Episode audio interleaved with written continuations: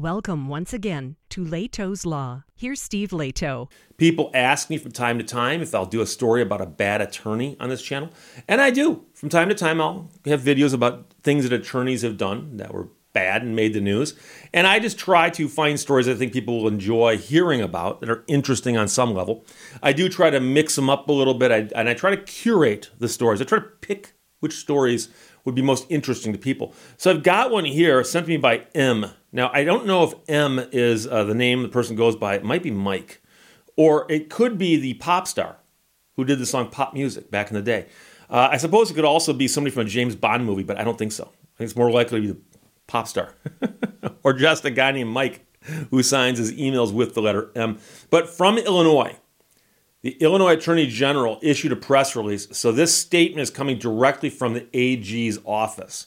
Attorney General charges former Coles County Assistant State's Attorney with bribery and misconduct. So at the time that this was done, the person no longer worked as the Assistant State's Attorney, but had at one time. And the allegation is that while that was happening, while that person was in that position, that they did bad things. So the Attorney General today announced he charged a former assistant Coles County State Attorney with 32 counts of misconduct over interactions he had in his official capacity with three Coles County women between the ages of 18 and 35.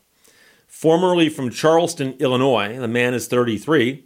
He now resides in Missouri, but he turned himself in to the Coles County Sheriff's Office on January 26th after a warrant was issued for his arrest. So the AG's office charged the man with nine counts of bribery, which are all class two felonies, one count of witness harassment, a class two felony, 21 counts of official misconduct, all class three felonies, and one count of witness intimidation, a class three felony.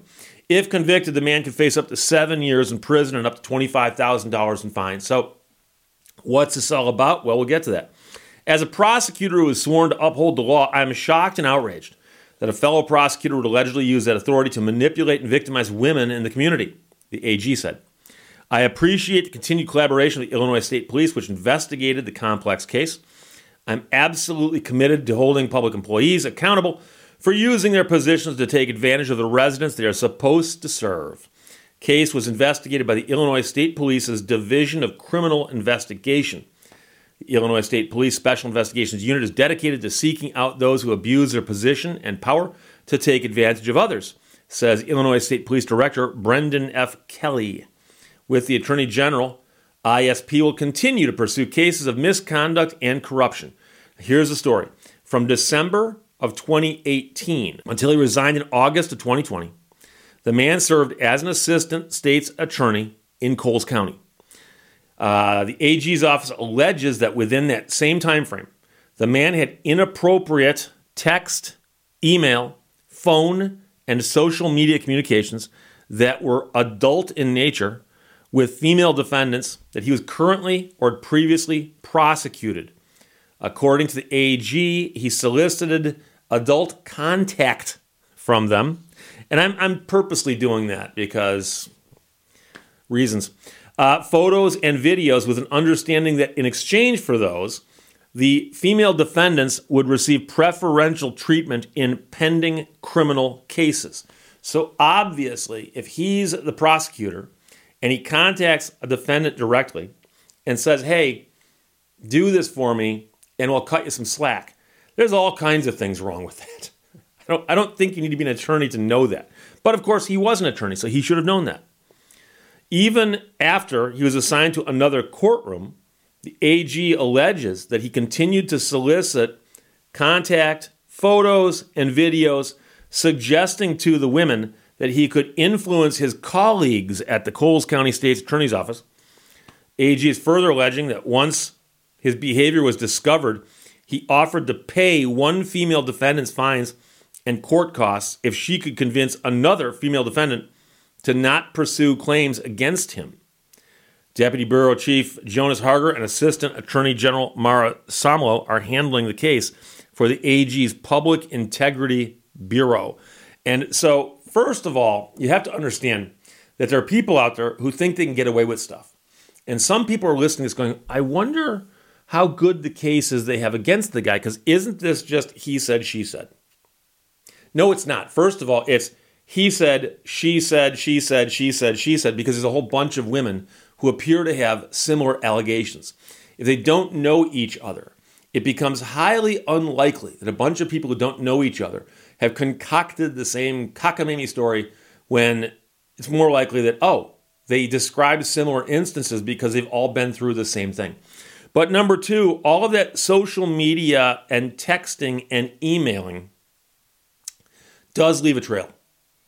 So if you text somebody and they text you back, they've got a copy of that conversation on their phone. And by the way, so does the phone company. And uh, if you email somebody and they email you back, likewise.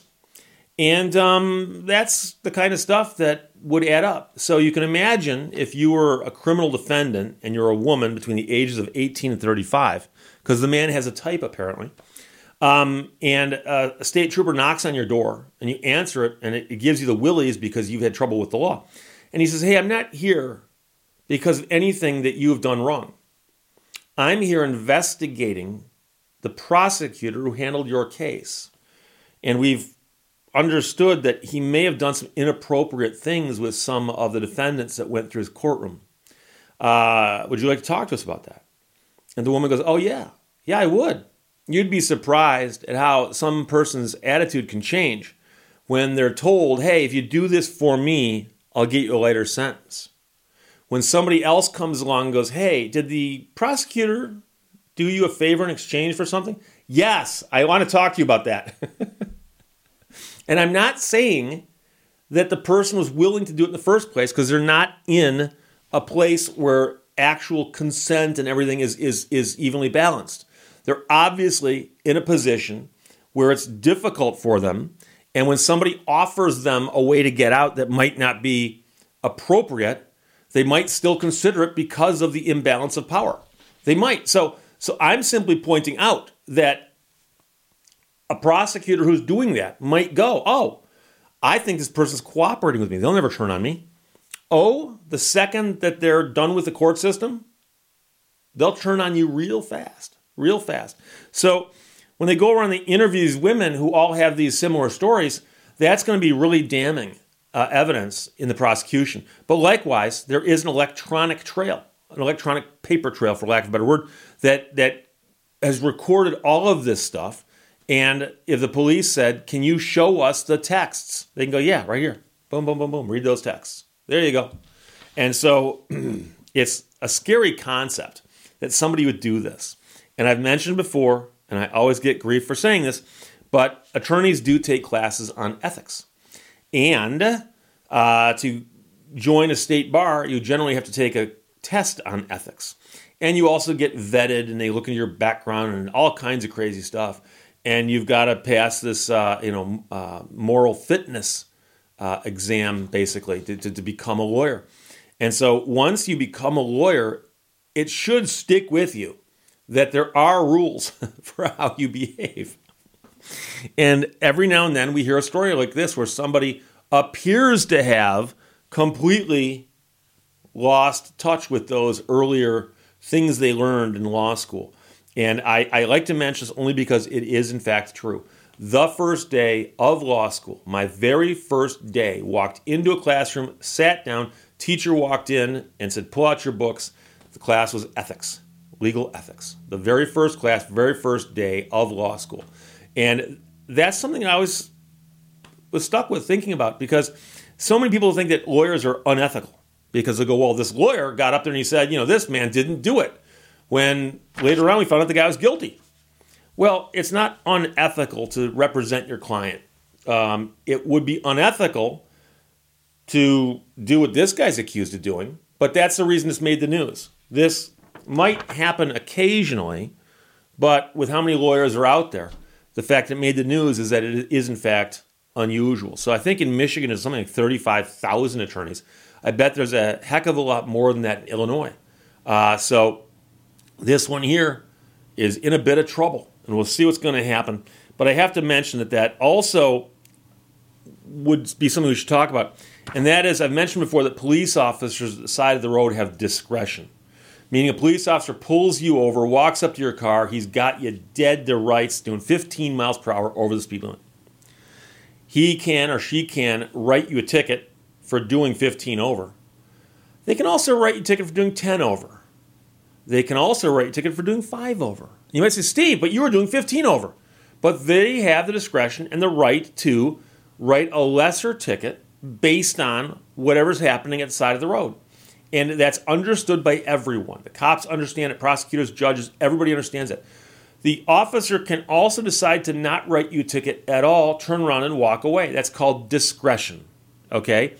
And prosecutors have some discretion also.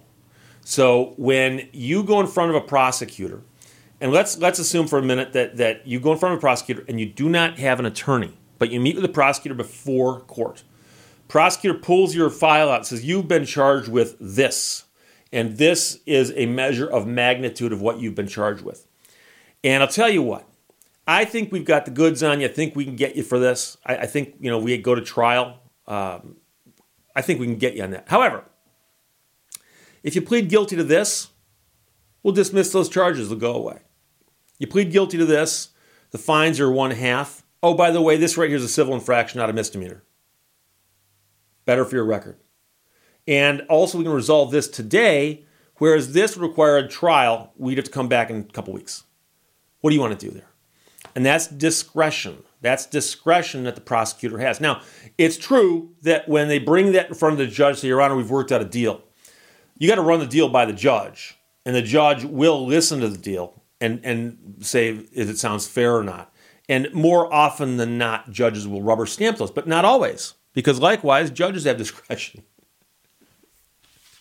So when a prosecutor contacts a defendant and says, hey, do something for me and I can take care of you, well, everyone knows the prosecutor's got some discretion to do stuff with these charges, maybe. It's just that the discretion doesn't involve asking for these kinds of favors. And so, getting back to the uh, charges, nine counts of bribery. Okay, doesn't have to be money. You do something for me, and I'll take care of these charges. What you're doing for him is bribery if you do it. Uh, one count of witness harassment, contacting a witness and saying, hey, if you come after me or testify against me, you're in trouble. Harassment. Counts of official misconduct, uh, see above.